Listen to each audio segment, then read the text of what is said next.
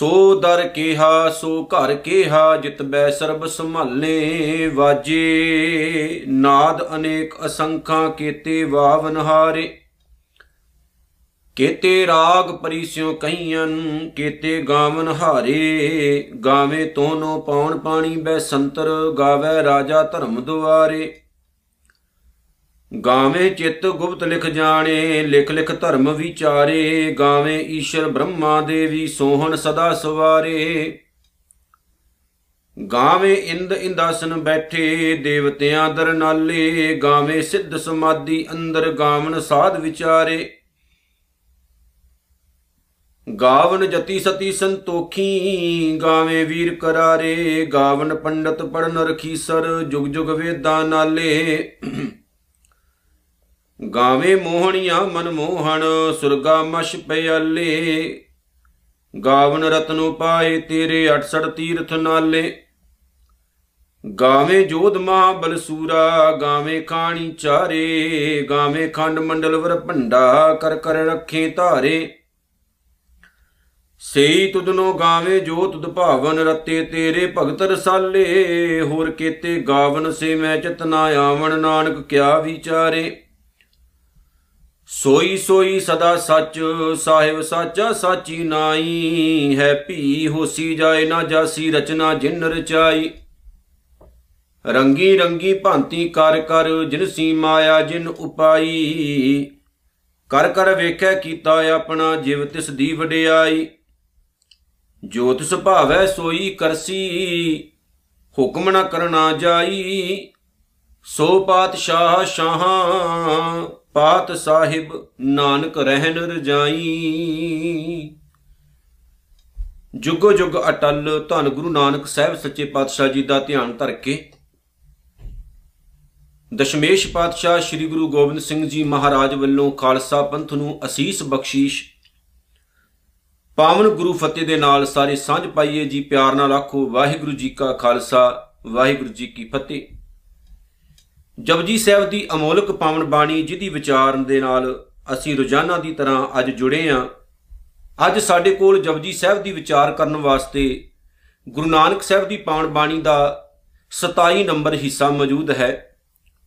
27 number ਦੀ ਜਿਹੜੀ ਪੌੜੀ ਹੈ, ਇਹ ਰਹਿਰਾਸ ਦੀ ਪਾਵਨ ਬਾਣੀ ਦੇ ਵਿੱਚ ਵੀ ਆਉਂਦੀ ਹੈ ਤੇ ਥੋੜਾ ਜਿਹਾ ਮਿਲਦਾ ਜੁਲਦਾ ਹੈ, ਪਰ ਕਿਤੇ ਕਿਤੇ ਇਹਦਾ ਫ਼ਰਕ ਵੀ ਹੈ। ਜਿਹਨੂੰ ਕਿ ਧਿਆਨ ਦੇ ਨਾਲ ਪਾਠ ਕੀਤਾ ਜਾਵੇ ਤਾਂ ਪਤਾ ਲੱਗ ਜਾਂਦਾ ਹੈ।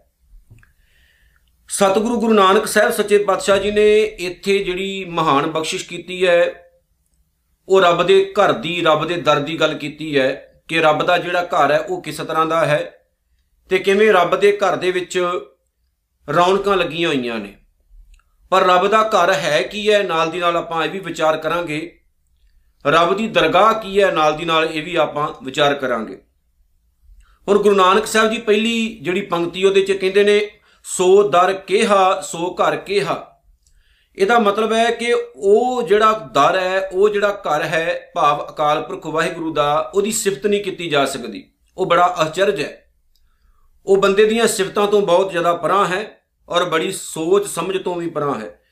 ਜਿਤ ਬਹਿ, ਜਿੱਥੇ ਬਹਿ ਕੇ ਸਰਬ ਸੰਭਾਲੇ, ਵਾਹਿਗੁਰੂ ਅਕਾਲ ਪੁਰਖ ਸਾਰੇ ਜੀਵਾਂ ਦੀ ਸੰਭਾਲ ਕਰਦਾ ਹੈ, ਭਾਵ ਸਾਰੇ ਸੰਸਾਰ ਦੇ ਉੱਤੇ ਮੇਰਾ ਅਕਾਲ ਪੁਰਖ ਵਾਹਿਗੁਰੂ ਆਪਣੀ ਅੱਖ ਰੱਖਦਾ ਹੈ। ਕਿਉਂਕਿ ਪ੍ਰਮਾਤਮਾ ਜਦੋਂ ਸਾਰੇ ਜੀਵਾਂ ਦੀ ਪਾਲਣਾ ਕਰਦਾ ਹੈ ਤੇ ਉਹ ਕਦੇ ਵੀ ਕਿਸੇ ਦੇ ਵਿਚਕਾਰ ਵਿਤਕਰਾ ਨਹੀਂ ਰੱਖਦਾ ਹੈ। ਪਰਮਾਤਮਾ ਦੇ ਅਸੀਂ ਸਾਰੇ ਜੀਵਾਂ, ਜਿਵੇਂ ਗੁਰਬਾਣੀ 'ਚ ਆਖਿਆ ਗਿਆ ਨਾ ਕਿ ਅਕਾਲ ਪੁਰਖ ਵਾਹਿਗੁਰੂ ਇੱਕੋ ਹੀ ਸਾਡਾ ਪਿਤਾ ਹੈ। ਏਕ ਪਿਤਾ ਏਕਸ ਕੇ ਹਮ ਬਾਰਕ, ਤੂੰ ਮੇਰਾ ਗੁਰਹਾਈ। ਉਹ ਸਾਰਿਆਂ ਨੂੰ ਪਿਆਰ ਕਰਨ ਵਾਲਾ ਹੈ। ਤੇ ਜਦੋਂ ਉਹ ਸਾਰਿਆਂ ਦੀ ਸੰਭਾਲ ਕਰ ਰਿਹਾ ਹੁੰਦਾ ਹੈ ਤੇ ਉਹ ਊਚ ਨੀਚ ਮਾੜਾ ਚੰਗਾ ਨਹੀਂ ਵੇਖਦਾ, ਉਹ ਸਾਰਿਆਂ ਦੇ ਨਾਲ ਇੱਕ ਤਰ੍ਹਾਂ ਦਾ ਹੀ ਪਿਆਰ ਕਰਦਾ ਹੈ।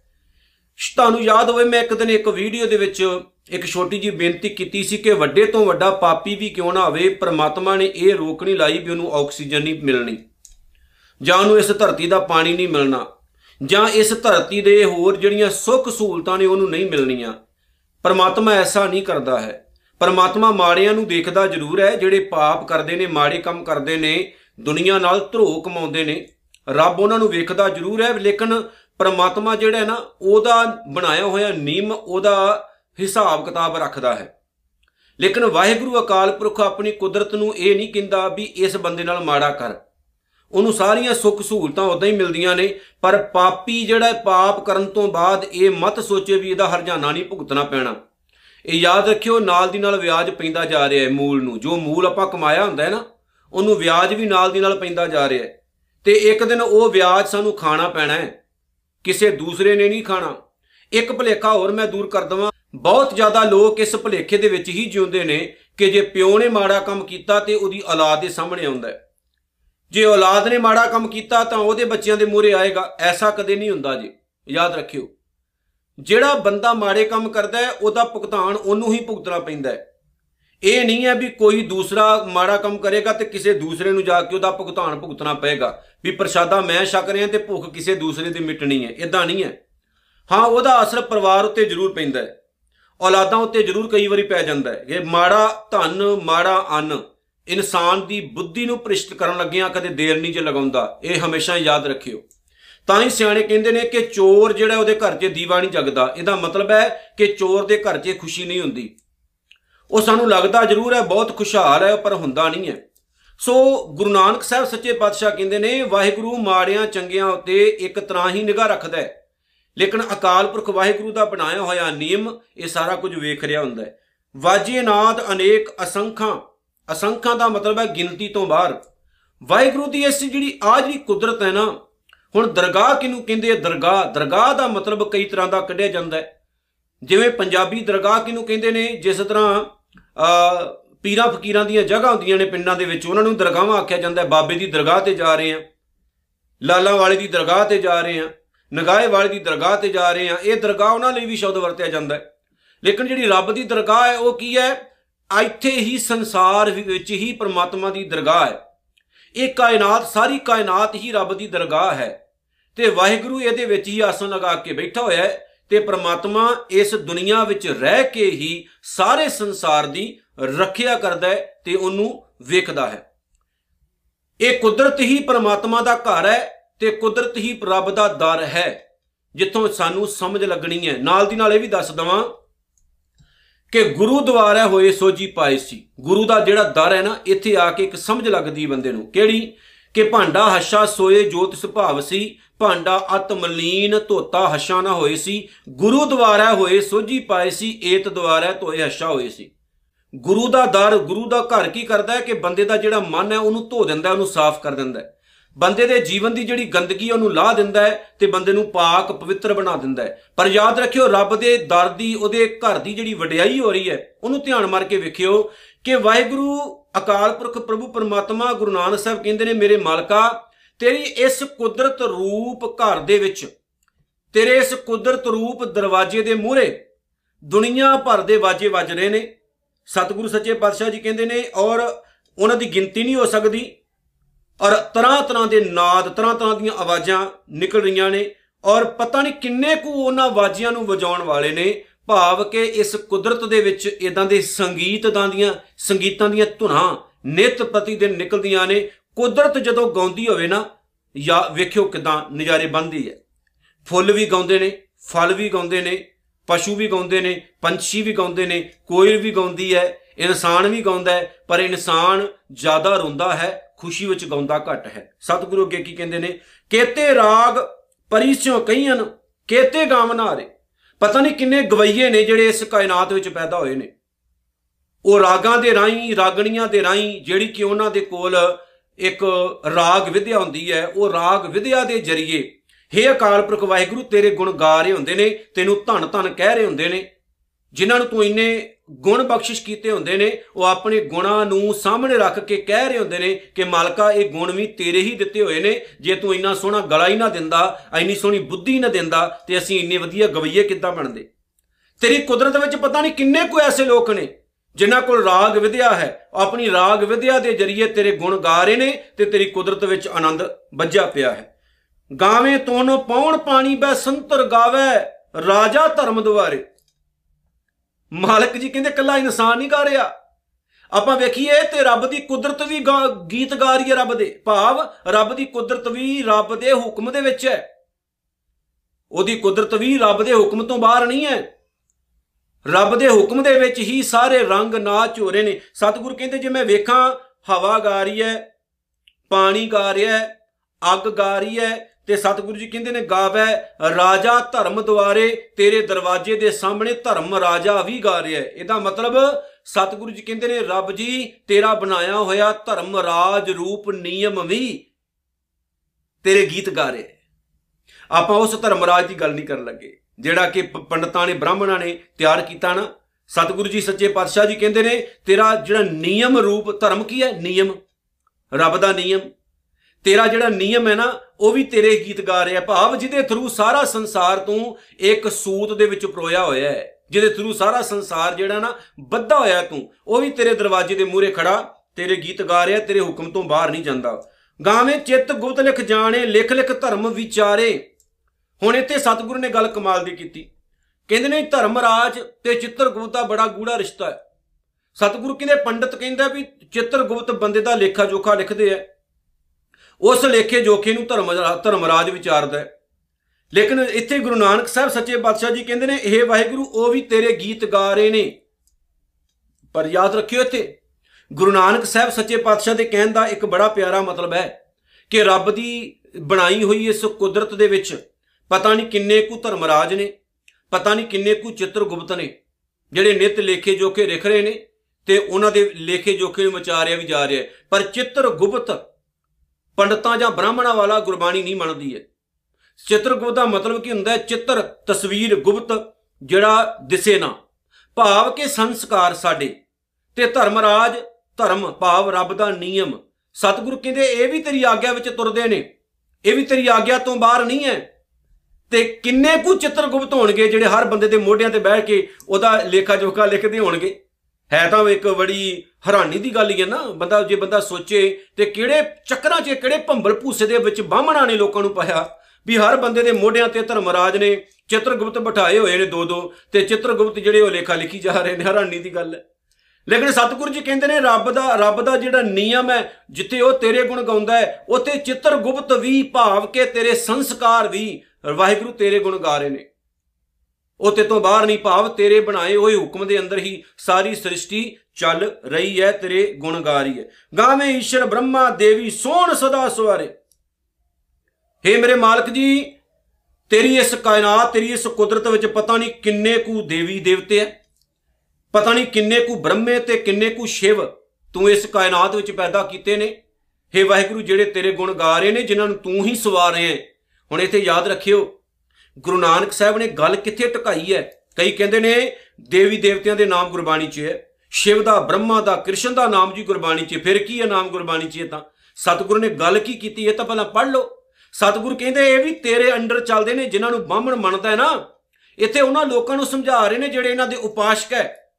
ਕਿ ਯਾਦ ਰੱਖਿਓ, ਮੈਂ ਰੱਬ ਦੇ ਘਰ ਦੀ ਗੱਲ ਕਰ ਰਿਹਾ ਤੇ ਰੱਬ ਦੇ ਘਰ ਦੇ ਵਿੱਚ ਸਾਰੇ ਹੀ ਇਹ ਚਾਕਰ ਨੇ, ਰੱਬ ਦੇ ਨੌਕਰ ਨੇ, ਰੱਬ ਦੇ ਗੁਣ ਗਾਉਂਦੇ ਨੇ। ਇਸ ਕਰਕੇ ਸ਼ਿਵ ਬ੍ਰਹਮਾ ਤੇ ਹੋਰ ਦੇਵੀ ਦੇਵਤਿਆਂ ਨੂੰ ਰੱਬ ਜਾਂ ਭਗਵਾਨ ਮੰਨਣ ਦੀ ਲੋੜ ਨਹੀਂ ਹੈ। ਇਹ ਰੱਬ ਦੇ ਸੇਵਕ ਨੇ। ਤੇ ਭਗਵਾਨ ਤੇ ਰੱਬ ਕੇਵਲ ਇੱਕ ਹੈ। ਜੇ ਝੁਕਣਾ ਤੇ ਕੇਵਲ ਇੱਕ ਰੱਬ ਦੇ ਮੂਹਰੇ ਝੁਕੋ, ਉਹਦੇ ਸੇਵਕਾਂ ਨੂੰ ਉਹਦੇ ਬਰਾਬਰ ਬਿਠਾਉਣ ਦੀ ਲੋੜ ਨਹੀਂ ਹੈ। ਉਹਦੇ ਸੇਵਕਾਂ ਨੂੰ ਸੇਵਕ ਰਹਿਣ ਦਿਓ। ਅਕਾਲ ਪੁਰਖ ਵਾਹਿਗੁਰੂ ਤੋਂ ਵੱਡਾ ਇਸ ਸੰਸਾਰ ਵਿੱਚ ਹੋਰ ਕੋਈ ਵੀ ਨਹੀਂ। ਗਾਵੇਂ ਇੰਦ ਇੰਦਾਸਨ ਬੈਠੇ ਦੇਵਤਿਆਂ ਦਰ ਨਾਲੇ ਸਤਿਗੁਰੂ ਜੀ ਕਹਿੰਦੇ ਨੇ, ਕਈ ਇੰਦਰ, ਇੱਕ ਨਹੀਂ, ਕਈ ਇੰਦਰ ਆਪਣੇ ਤਖਤਾਂ ਤੇ ਬੈਠੇ ਨੇ ਤੇ ਆਪਣੇ ਦੇਵਤਿਆਂ ਦੇ ਸਮੇਤ ਵਾਹਿਗੁਰੂ ਤੇਰੇ ਗੁਣ ਗਾ ਰਹੇ ਨੇ, ਆਪਾਂ ਕਿਸੇ ਇੱਕ ਇੰਦਰ ਦੀ ਗੱਲ ਨਹੀਂ ਕਰਦੇ। ਤੇ ਵੈਸੇ ਵੀ ਉਹ ਇੰਦਰ ਬੰਦਾ ਜਿਹਦੇ ਸਵਰਗ ਦੀ ਲਾਲਸਾ ਰੱਖੀ ਜਾਂਦੀ ਹੈ, ਉਹ ਤਾਂ ਖੁਦ ਕੈਰੈਕਟਰਲੈਸ ਹੈ।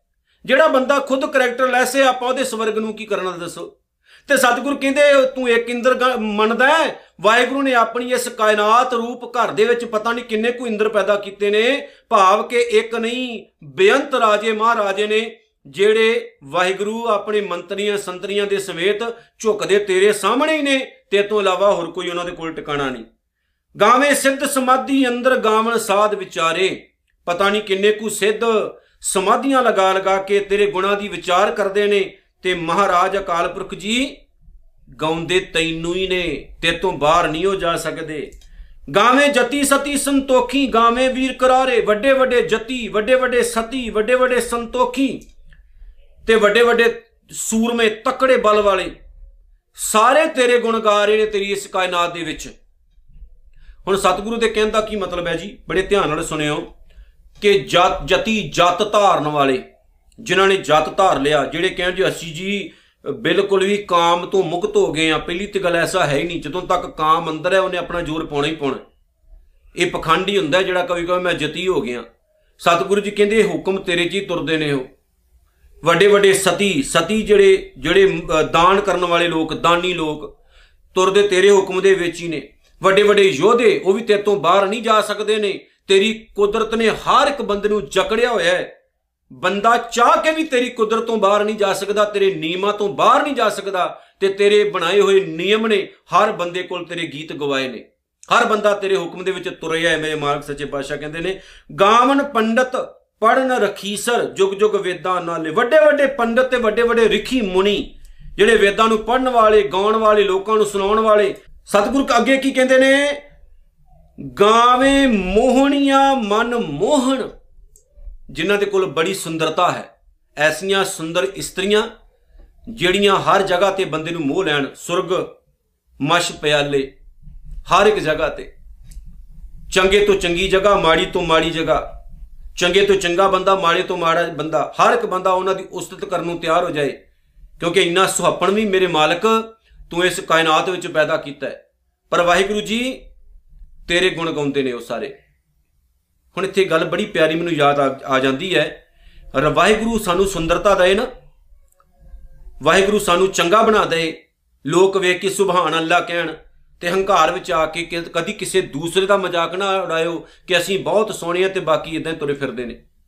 ਉਹਦਾ ਧੰਨਵਾਦ ਕਰਿਓ ਵੀ ਵਾਹਿਗੁਰੂ ਤੂੰ ਸਾਡੇ ਸੋਹਣੇ ਨੈਣ ਨਕਸ਼ ਬਣਾਏ ਕਿ ਅਗਲਾ ਵੇਖ ਕੇ ਸਾਡੇ ਉੱਤੇ ਮੋਹਤ ਹੋ ਜਾਂਦਾ ਹੈ। ਖਾਸ ਤੌਰ ਤੇ ਮੈਂ ਬੀਬੀਆਂ ਅੱਗੇ ਇਹ ਬੇਨਤੀ ਕਰਾਂ, ਜਦੋਂ ਗੁਰੂ ਘਰ ਵਿੱਚ ਜਾਂਦੇ ਹੋ, ਆਪਣੀ ਸੁਪਨ ਦਾ ਪ੍ਰਗਟਾਵਾ ਕਰਨ ਨਹੀਂ ਜਾ- ਨਹੀਂ ਜਾਣਾ ਆਪਾਂ, ਉੱਥੇ ਸਿੰਪਲ ਤੇ ਸਾਦੇ ਬਣ ਕੇ ਜਾਓ, ਗੁਰਦੁਆਰੇ ਜਾਣਾ ਤਾਂ। ਔਰ ਐਸੇ ਬਣ ਕੇ ਜਾਓ ਕਿ ਗੁਰੂ ਸਾਡੇ ਉੱਤੇ ਪਸੀਜ ਜਾਏ। ਉੱਥੇ ਅਸੀਂ ਆਪਣੇ ਰੰਗ ਰੂਪ ਦਾ ਪ੍ਰਗਟਾਵਾ ਕਰਨ ਨਹੀਂ ਜਾਣਾ, ਆਪਣੇ ਕੱਪੜੇ ਵਿਖਾਉਣ ਜਾਂ ਗਹਿਣੇ ਵਿਖਾਉਣ ਨਹੀਂ ਜਾਣਾ। ਉੱਥੇ ਆਪਾਂ ਨਿਰਮਾਨਤਾ ਰੱਖ ਕੇ ਜਾਣਾ ਹੈ, ਝੁੱਕ ਕੇ ਜਾਣਾ ਹੈ ਕਿ ਸੱਚਿਆ ਪਾਤਸ਼ਾਹ ਅਸੀਂ ਤੇਰੇ ਘਰ ਦੇ ਵਿੱਚ ਆਏ ਆ ਆ ਸ਼ਾਨੋ ਸ਼ੌਕਤ ਰੰਗ ਰੂਪ ਜੋ ਤੂੰ ਦਿੱਤਾ ਹੈ ਤੇਰੀ ਰਹਿਮਤ ਹੈ ਕਿਰਪਾ ਬਣਾ ਕੇ ਰੱਖੀ ਅਸੀਂ ਤੇਰੇ ਪਾਵਨ ਚਰਨਾਂ ਵਿੱਚ ਹੀ ਜੁੜੇ ਰਹੀਏ। ਤੇ ਸਤਿਗੁਰੂ ਜੀ ਅੱਗੇ ਕੀ ਕਹਿੰਦੇ ਨੇ ਜੀ? ਆਓ ਪੜ੍ਹੀਏ। ਗਾਵਨ ਰਤਨ ਉਪਾਏ ਤੇਰੇ 68 ਤੀਰਥ ਨਾਲੇ। ਗੁਰੂ ਨਾਨਕ ਸਾਹਿਬ ਕਹਿੰਦੇ ਨਿਰੰਕਾਰ ਜੀ ਤੇਰੇ ਪੈਦਾ ਕੀਤੇ ਹੋਏ ਰਤਨ 68 ਤੀਰਥਾਂ ਸਮੇਤ ਤੈਨੂੰ ਗਾ ਰਹੇ ਨੇ। ਭਾਵ ਕਿ ਇਸ ਕਾਇਨਾਤ ਦਾ ਜਰਾ ਜਰਾ ਗੁਰੂ ਨਾਨਕ ਸਾਹਿਬ ਸੱਚੇ ਪਾਤਸ਼ਾਹ ਕਹਿੰਦੇ ਨੇ, ਵਾਹਿਗੁਰੂ ਤੇਰੇ ਨਿਯਮ, ਤੇਰੇ ਹੁਕਮ ਦੇ ਅੰਦਰ ਹੀ ਕੰਮ ਕਰਦਾ ਹੈ। ਉਹ ਤੇ ਤੋਂ ਬਾਹਰ ਨਹੀਂ ਹੈ। ਲੋਕ 68 ਤੀਰਥਾਂ ਤੇ ਜਾਣ, ਲੋਕ 68 ਤੀਰਥਾਂ ਤੇ ਨਹਾਉਣ, ਤਨ ਤਾਂ ਤੋਂ ਬਜਾਏਗਾ ਮਨ ਨਹੀਂ ਪਵਿੱਤਰ ਹੋਣਾ ਜੇ ਯਾਦ ਰੱਖਿਓ।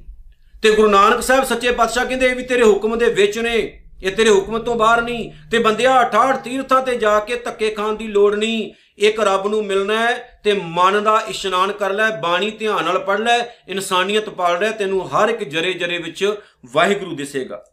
ਗਾਵਨ ਜੋਧ ਮਹਾਬਲ ਸੂਰਾ, ਗਾਵੇਂ ਖਾਣੀ ਚਾਰੇ ਵੱਡੇ ਵੱਡੇ ਯੋਧੇ, ਤੈਨੂੰ ਹੀ ਗਾਉਂਦੇ ਨੇ, ਤੇਰੀ ਸਿਫਤ ਕਰ ਰਹੇ ਨੇ। ਸਤਿਗੁਰੂ ਕਹਿੰਦੇ ਨੇ, ਚਾਰੇ ਖਾਣੀਆਂ ਦੇ ਜੰਤ ਤੈਨੂੰ ਗਾ ਰਹੇ ਨੇ ਭਾਵ, ਦੁਨੀਆ ਦਾ ਕੋਨਾ ਕੋਨਾ ਤੇਰੇ ਹੁਕਮ, ਤੇਰੇ ਆਰਡਰ ਦੇ ਵਿੱਚ ਹੈ। ਤੇਰੇ ਹੁਕਮ ਤੋਂ ਬਾਹਰ ਨਹੀਂ ਹੈ।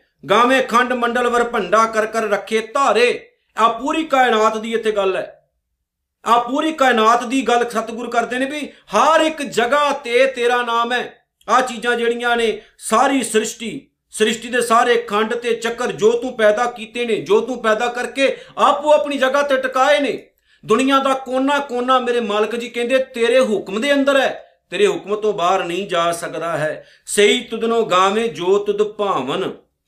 ਹੁਣ ਕਮਾਲ ਦੀ ਗੱਲ ਕਿ ਗਾਉਣਗੇ ਉਹੀ ਜੋ ਤੈਨੂੰ ਭਾਉਂਦੇ ਨੇ। ਭਾਵ ਰੱਬ ਨੂੰ ਚੰਗਾ ਲੱਗਣਾ ਬਹੁਤ ਵੱਡੀ ਗੱਲ ਹੈ, ਯਾਦ ਰੱਖਿਓ। ਸ਼ੁਰੂਆਤ ਵਿੱਚ ਮੈਂ ਕਿਹਾ ਨਾ, ਪਾਪੀ ਵੀ ਚੰਗੇ ਲੱਗਦੇ ਨੇ ਰੱਬ ਨੂੰ, ਚੰਗੇ ਸਾਰੇ ਲੱਗਦੇ ਨੇ। ਰੱਬ ਦੇ ਦਿਲ ਦੇ ਵਿੱਚ ਜਗ੍ਹਾ ਉਹੀ ਬੰਦਾ ਬਣਾਉਂਦਾ ਹੈ, ਜਿਹੜਾ ਉਹਦੇ ਨਿਯਮਾਂ ਦੀ ਪਾਲਣਾ ਕਰਦਾ ਹੈ।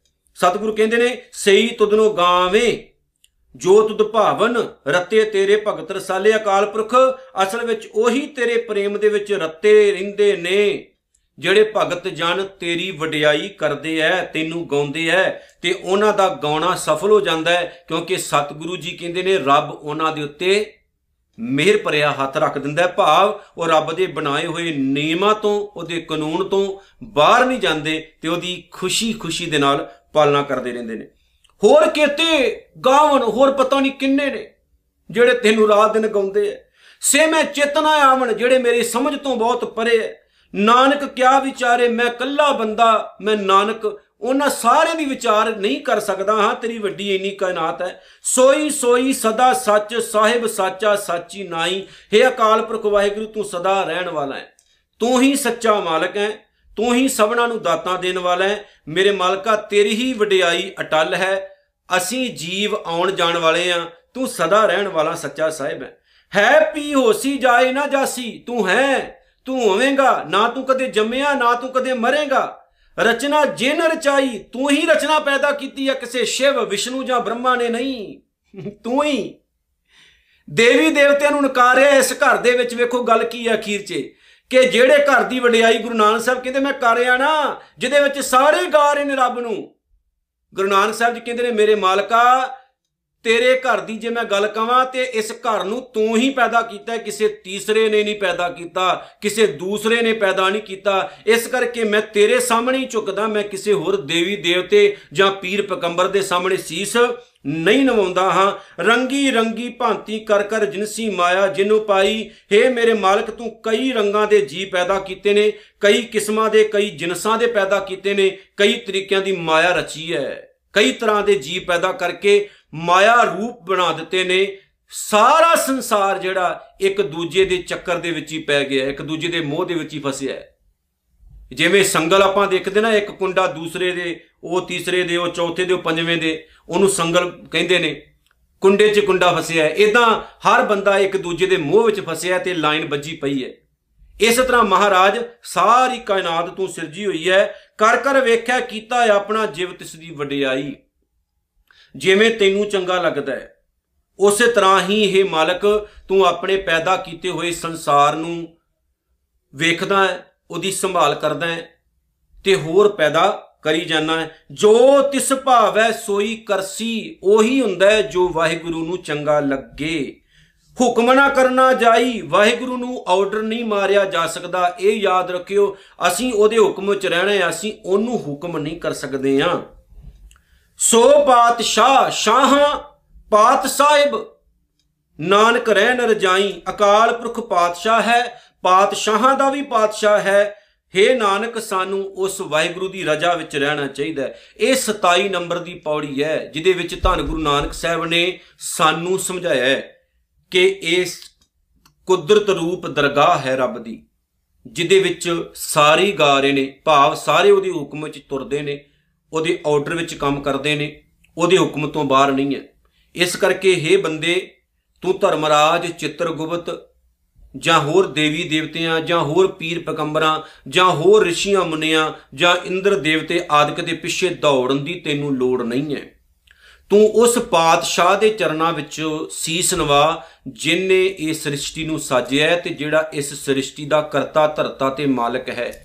ਇਹ ਕੁਦਰਤ ਹੀ ਉਹਦਾ ਦਰ ਹੈ, ਕੁਦਰਤ ਹੀ ਉਹਦਾ ਘਰ ਹੈ ਤੇ ਇਸ ਕੁਦਰਤ ਦੇ ਜਰੇ ਜਰੇ ਵਿੱਚ ਮੇਰਾ ਮਾਲਕ ਵਸਦਾ ਹੈ। ਸੋ ਆਓ ਉਸ ਨੂੰ ਮਿਲਣਾ ਹੈ ਤੇ ਗੁਰੂ ਨਾਨਕ ਸਾਹਿਬ ਦੀਆਂ ਇਹਨਾਂ ਗੱਲਾਂ ਨੂੰ ਫੋਲੋ ਕਰੀਏ, ਚੰਗੇ ਇਨਸਾਨ ਬਣੀਏ ਤੇ ਗੁਰੂ ਨਾਨਕ ਸਾਹਿਬ ਦੇ ਆਸ਼ੇ ਦੇ ਮੁਤਾਬਕ ਆਪਣਾ ਜੀਵਨ ਢਾਲੀਏ ਜੀ। ਨਾਨਕ ਨਾਮ ਚੜ੍ਹਦੀ ਕਲਾ, ਤੇਰੇ ਭਾਣੇ ਸਰਬੱਤ ਦਾ ਭਲਾ। ਵਾਹਿਗੁਰੂ ਜੀ ਕਾ ਖਾਲਸਾ, ਵਾਹਿਗੁਰੂ ਜੀ ਕੀ ਫਤਿਹ।